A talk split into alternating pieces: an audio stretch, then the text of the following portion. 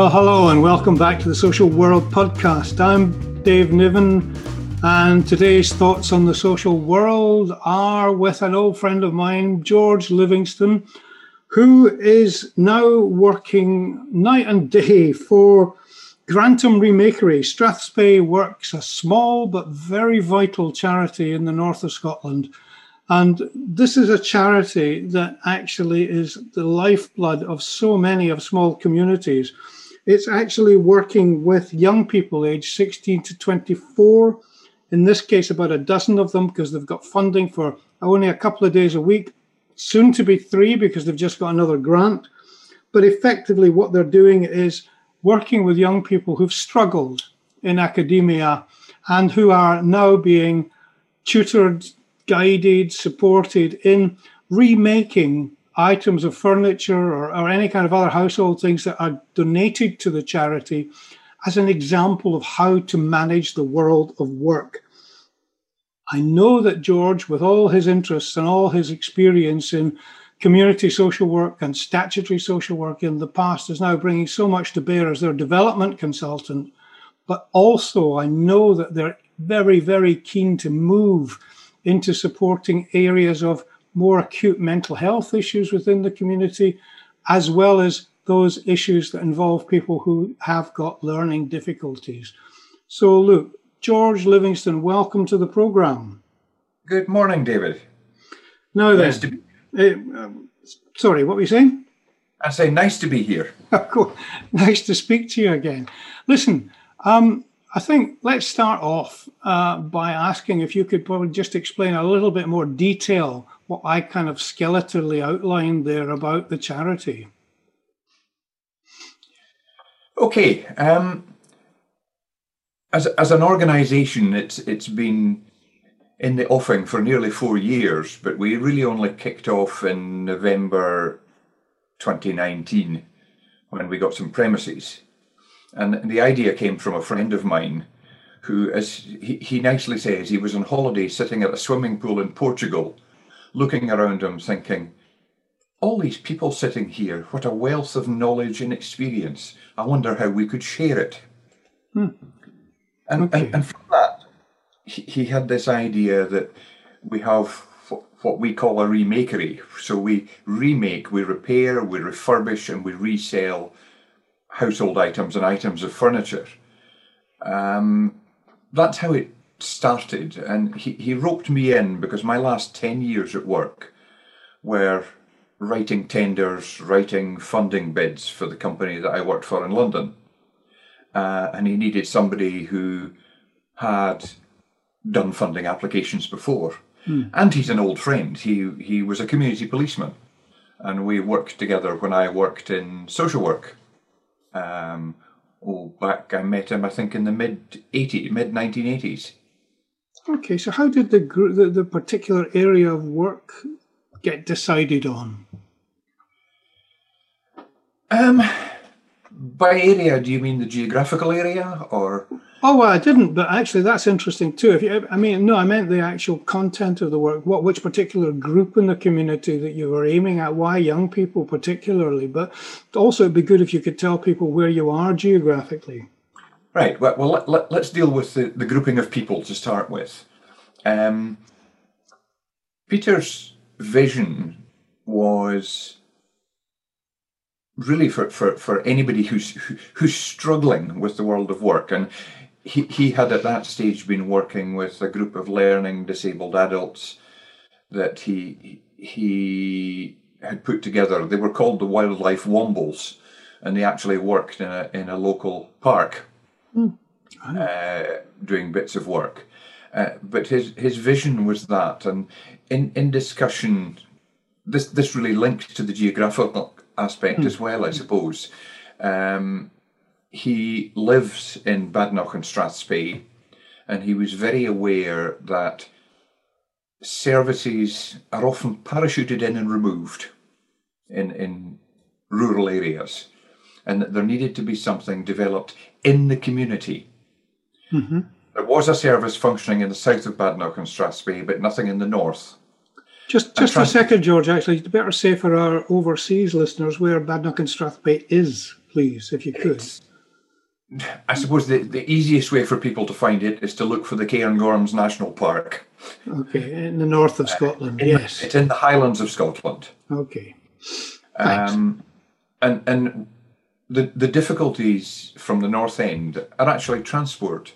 To get from the north end to the south end, people have to take a bus to Aviemore and then a bus or a train south, and the hmm. same to go to Inverness. And and just as an example of how difficult it was for vulnerable young people, if somebody leaves Grantown on Spey, which is the village that we work in, to go to Inverness to college, when they finish college at night, they were having to hang about Inverness for between three and four hours waiting for a bus home. Oh, that's terrible. Not a good situation for vulnerable young people. No, quite right. Uh, so the services need to be provided in the community. And I, I'm, a, I'm a great believer in community social work. I don't think that's something that local authorities can actually do. They're tied into the statutory and emergency system. So they don't actually do preventive work, which I th- is what I think community social work is. So the, the, the discussions between Peter and I really worked round, and we decided the easy place to start was in talking to Grantown Grammar School and saying, "What about these vulnerable young people that leave you? Where did they go? What did what happens?" Uh, and we instantly, in, in talking to staff there, got a list of about 18 young people that might fit our project. Um, so from that, they chose the first half dozen that came to us for the pilot project, which was starting in November, and we were funded for six months at that stage. Okay. Um, so, so, so of the six, five in fact came, um, and we worked with them. Uh, one was reported to me recently has has moved on to work. One ha- has gone to college. One is working with us currently as a volunteer.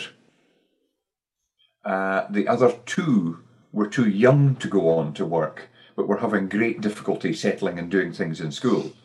Um, and by being with us part time, actually their behaviour and their management of their school situation became better. So even with a small cohort of youngsters, you proved the point. That's absolutely right. We proved the point. And uh, we work in partnership with Barnardo's, Okay. who provide us with formal employability skills training. Mhm. Um, so, three were undertaking employability skills training at level two, and one has now moved on to doing his at level three, and that's the one that's back with us as a volunteer. And we're hoping to move him into a work placement towards an apprenticeship uh, over the next three months. Okay. So for me, that was a very successful pilot project, even given the difficulties of the pandemic. Well, right. I mean, listen, th- i- i- incredible that you were able to do it in the middle of that, to be quite frank. But tell us a little bit about the actual work that you get the youngsters engaged into and how that comes about. It, I think I need need to just say that we were very welcomed by the local community in Grantown and Spey. Hmm. And we were offered so much furniture that, in fact, some of it is in store somewhere else. We don't have space for it. so, so people have been incredibly generous, and, and, and I need to thank the people of grantland Spey and the surrounding area for that. From that, we look at items that need refurbished. There have been tables that have had very scratched tops, so they need sanded back and mm-hmm. revarnished or painted or oiled or whatever it is. Um, wardrobes, chest of drawers, all sorts of things that have needed repairs done. And, and we work with uh, a cohort of volunteers from the community who have experience in craft work and joinery work. Um, so one of the things we've done actually is done away with that myth about the gap between generations Okay. because they're working together and have a better understanding of each other. And mentoring and mentoring the young people. Absolutely mentoring. Um, and we, we've, uh, because of that, we then, then refurbished the stuff and it gets resold in the shop to allow us to continue working uh, and work towards being a sustainable business. Okay. The other thing that's happened that I didn't expect is people coming in to us saying, Can you repair this item of furniture for me? So, so we're now running repairs as well for, for people in the community. Right.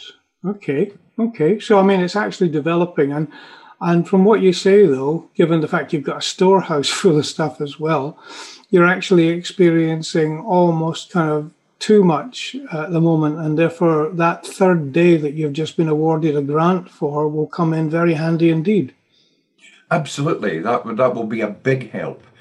Um, but there's other things that have happened that that I didn't expect. I have to say. Okay. Up up until the pandemic, we had become a community hub. A number of elderly and some disabled adults came in for a chat they didn't buy anything, they didn't bring anything they wanted repaired, but they needed somebody to talk to. So we were becoming a community hub. Right, okay, um, yeah. And, and in that way, providing support to some people who are actually quite lonely in the community. Um, the other service that I hadn't thought of is that we provide a cost effective service for people who are setting up their first home. Really?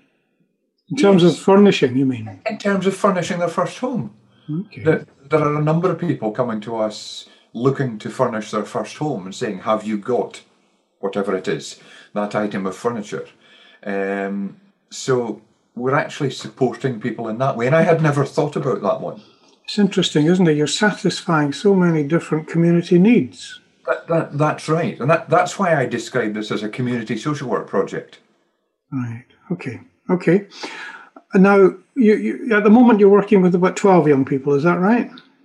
We don't have 12 coming in currently. Um, we're waiting on some new names from the school. Okay. Um, and of course, the schools were shut for a long period of time, as, as were we in the shop and the workshop. Uh, and the schools in Scotland are currently on their October break. We have a meeting with them when they return to identify the young people that are coming in. But we have one young person, young adult who has left school with a learning disability, starting with us in the beginning of November. Uh, and that's a private placement in discussion with her family. Okay, okay. So you're branching out again into other areas of need.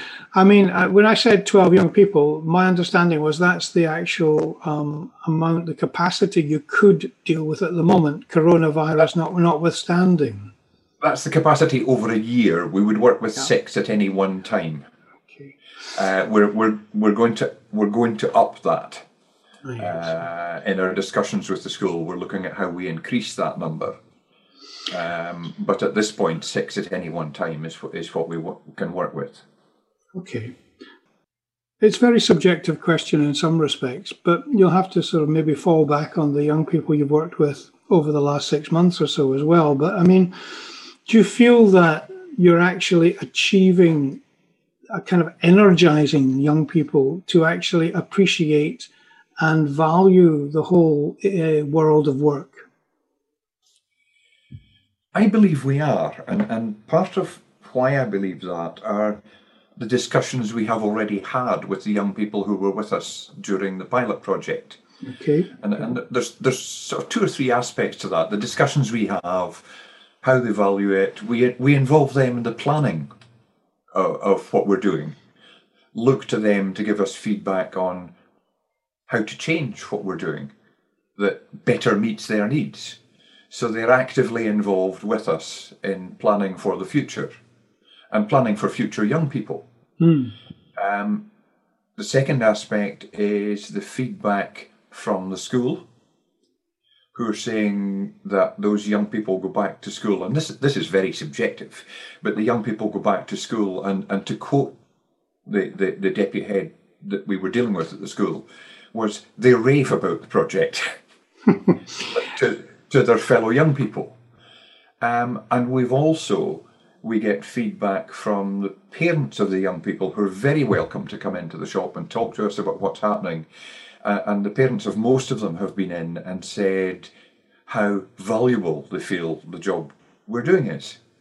So again, these are subjective measures. No, no. Well, I mean, yes, but I mean, most you know, most experience is.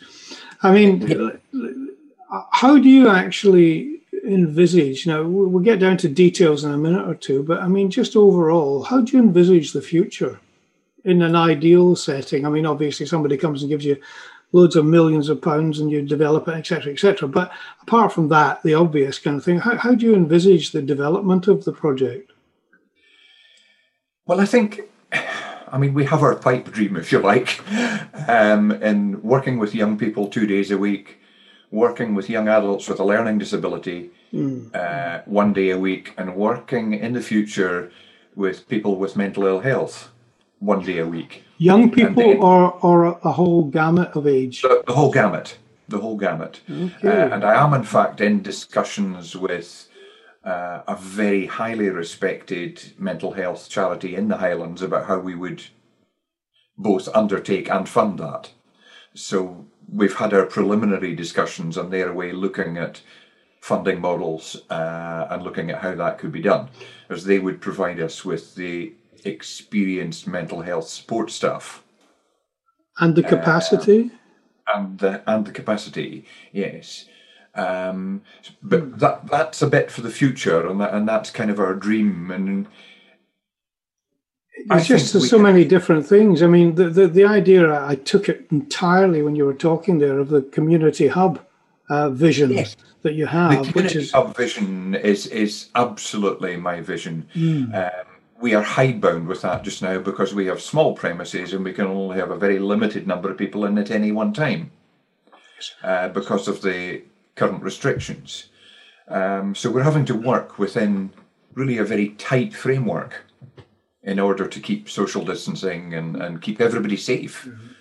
Uh, yeah. Until the coronavirus is finished with, obviously, there will be, you know, as everybody has, you know, quite a lot of kind of shackles on you in terms of, of what you can what you can do. But let me let me almost challenge you slightly here in, in a sense, but I think I know how you're going to respond. I mean, people might say in terms of the menu of of care and support that you offer, um, are you offering too many things on that menu? That's a question I challenge myself with frequently. Mm. Mm. um, I, I, think I think the difficulty we have is managing the growth. It's like starting any business. You have to manage the growth. Mm. If you just let it expand out of control, it will fail. I have no no doubt about that. So managing the growth. That's why our first six months we concentrated on the young people from the school yeah. Um, and in fact, the six months has become a year because of the time we've had to be shut. Um, we opened in November 19. In November 20, we're bringing in our first young adult with learning disability. So it is about managing the development and managing the growth. Um, and, and I think that's where I draw on my past experience of having worked both in the public sector and the private sector to look at how we manage all of that. Right. Okay. Yeah. I'm, i mean, I am fully aware too of the breadth of your experience. What I mean, have you got the physical space that that could deal with uh, uh, expansion? Our way of expanding is to open further days, not to oh. expand the number we have in at any time. Right. Right. Right. Right. Right. Okay. Um, because what we have is a shop in the high street with a door and two windows, a standard kind of small shop. It has an office in it that we're turning into a craft room, mm-hmm. uh, where we will do things like sewing, craft work, painting, all of that. And then behind that, what was the storeroom is a workshop. Um, So it's limited numbers in each of these spaces, so we can only expand by opening for further days. And of course, that increases costs because you have a shop manager to pay for additional days. Yeah. Well, that, that's the, the whole issue you were talking about there managing growth, isn't it? Absolutely, yes. Um, we could, without the pandemic, we could accommodate up to four people in any session. Okay. But currently, we have two maximum in the workshop, one in the craft room. You've um, obviously so, got a lot of community support, though, from how you were describing it, whether it's parents or whether it's just general volunteers or, or, or whatever, institutions such as the school and so forth. That, not just that, local businesses. Okay. Local businesses have been fantastically supportive. Um, I, th- I think Grantown is an unusual place in that Grantown's High Street is thriving. Um, there have That's been good eight, to hear. There have been eight businesses opened in the last year. Six since the pandemic. What's the rough size of the community, George? Oh, I don't know what the population of Grantown is. My, my guess would be about nine or ten thousand, but that's a guess. Okay, but uh, which is relatively limited, but not too small. No, uh, but it, if if we look at the school catchment area, then it draws in other villages and rural areas round about. Okay. Yeah. Yeah. Um, it's it, it's a it's a, a rural farming area, uh, a tourist area, so it's been severely hit. Yes. Uh, currently, mm. uh, and I mean a couple of hotels have closed, but shops are opening on the high street and, and it's fascinating to watch. And we are one of those shops. Have you got uh, any experience of, of, I mean, people listening to this obviously will, um, I, I hope and probably expect them to be very interested in the whole idea of this kind of multifaceted kind of community support for young people. But at the same time, are there any models around, or are you just ploughing your own furrow, furrow really? Um, I'm not aware of any models. Mm. Uh, I mean, I think the only thing I, I know about was some cross generational work that was done. I think it was in Stratford and Avon some years ago. Okay. Where where they started some work with young people and people in care and nursing homes um, mm. as a way of crossing the generational divide. Um, and and that's always been in the back of my head that that's something that we can certainly do. Uh, I mean, we look to people like the Men's Shed. Now, do, I'm not sure all listeners will know what the Men's Shed is. Uh, I mean, it's a group of retired people, and it started for men, but obviously it, it it's uh, there, there, are women who go to it as well. Um, but it, it started and retired craftsmen go and they make bird boxes and flower troughs and things like that. Uh, and it's a way of lonely elderly people having social contact. It's a community engagement um, community sort of uh, project. And, yeah, yeah. And, and we, we had discussions with them and got advice on what we needed to do to set up the workshop from them and from the technical department in the school. Um, our landlord is in fact a shop owner. Okay. Uh, and we've advice we've had advice from him on on the retail aspects. Uh, so the community have been involved in supporting what we're doing. What what I would say is that when we floated the idea with people in the community and with the local school, they grabbed it with both hands and said this is something that we must enable. Okay. So we started with huge community support. And in fact, our landlord came to us saying, I believe you're looking for premises, rather than us going to him and saying we want to rent them. Oh, that's such a nice way around. I wish more charities had that kind of thing. Yeah, absolutely. Listen, let me get political with you for a second, George, all right? um, wants to say that what you're doing, and this really applies, you know this as well as I do, this applies to most charitable work that goes on in this country. Um, I mean, what's to say that you're not effectively masking what really should be statutory responsibilities? It's arguable that we are. Um, mm. and, and I mean, I think what I what I would cite just as a, a little individual schools in Scotland now, in addition to looking at the numbers that they get to go to university, have a responsibility to look at work skills. Mm-hmm. Um, I think that's a very difficult thing for schools of, you know, 800, 1,000 pupils to do.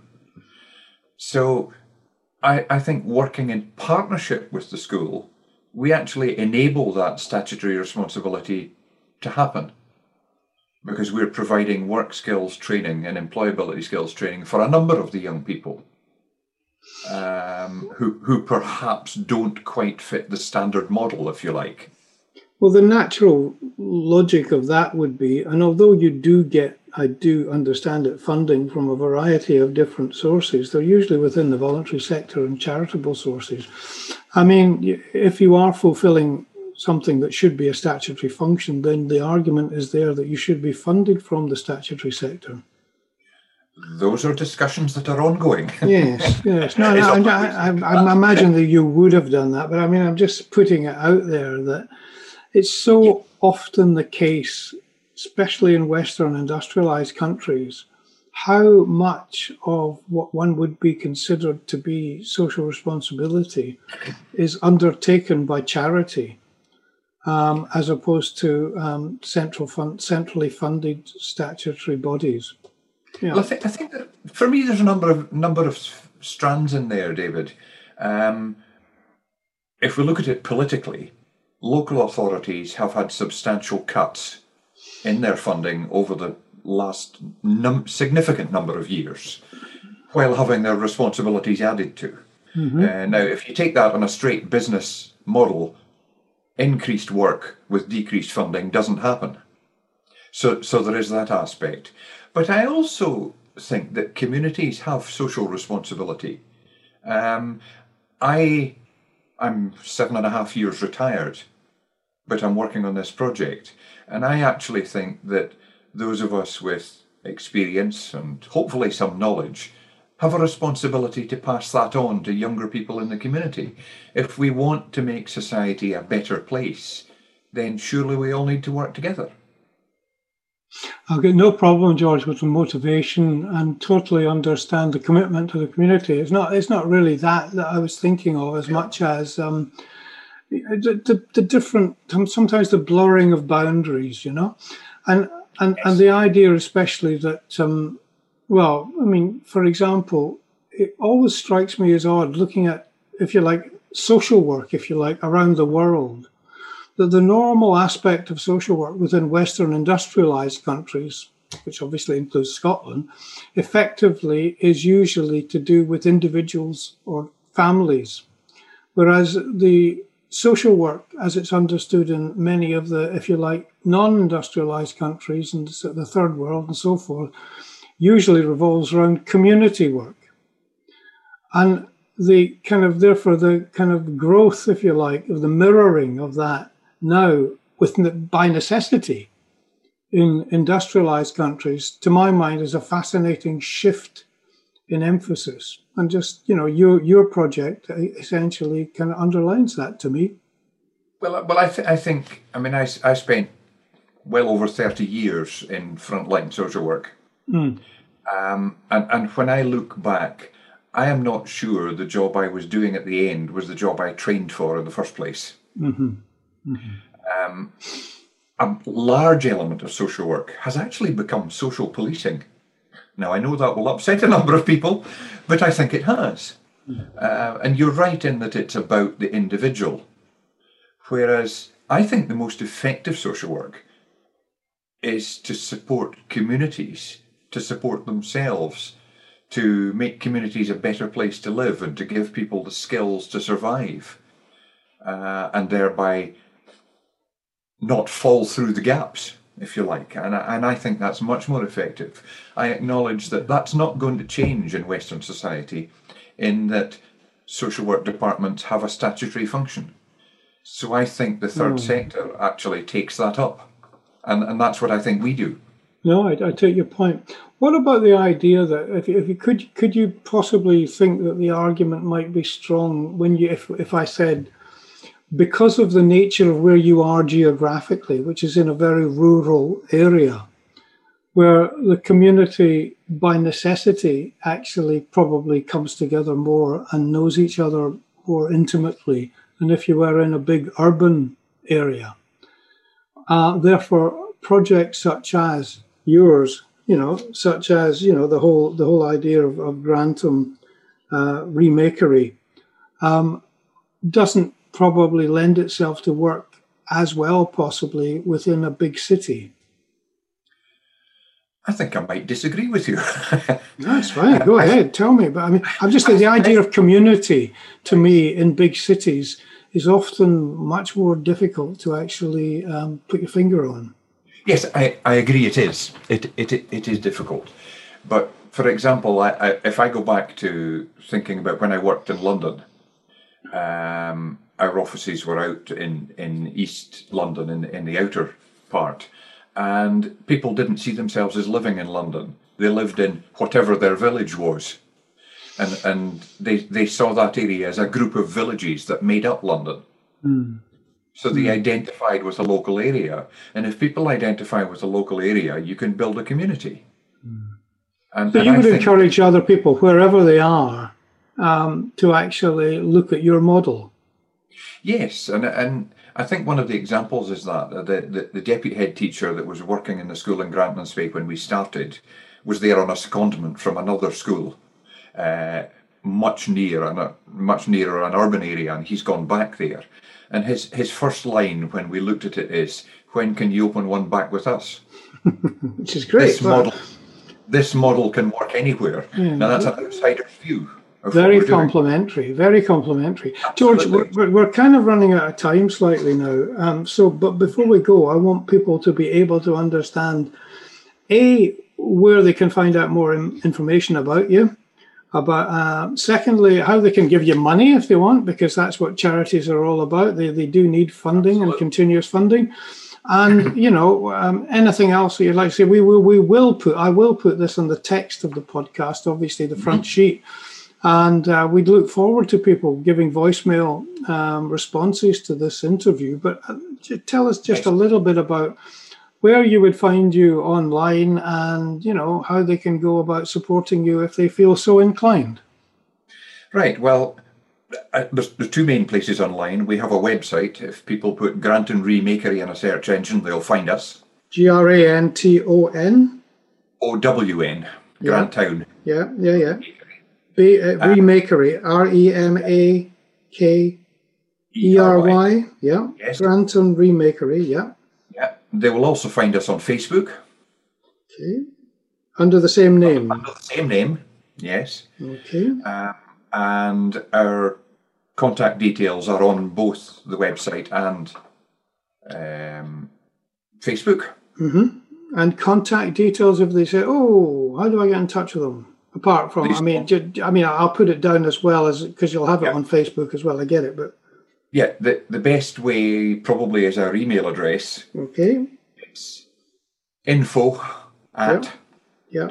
Grant, Grantown Remakery, all one word. Yeah. Dot org dot uk. Good. Right, George. Final word to you.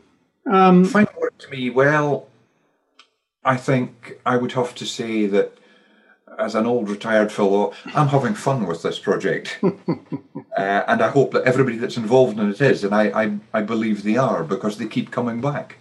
They want to know when we're open.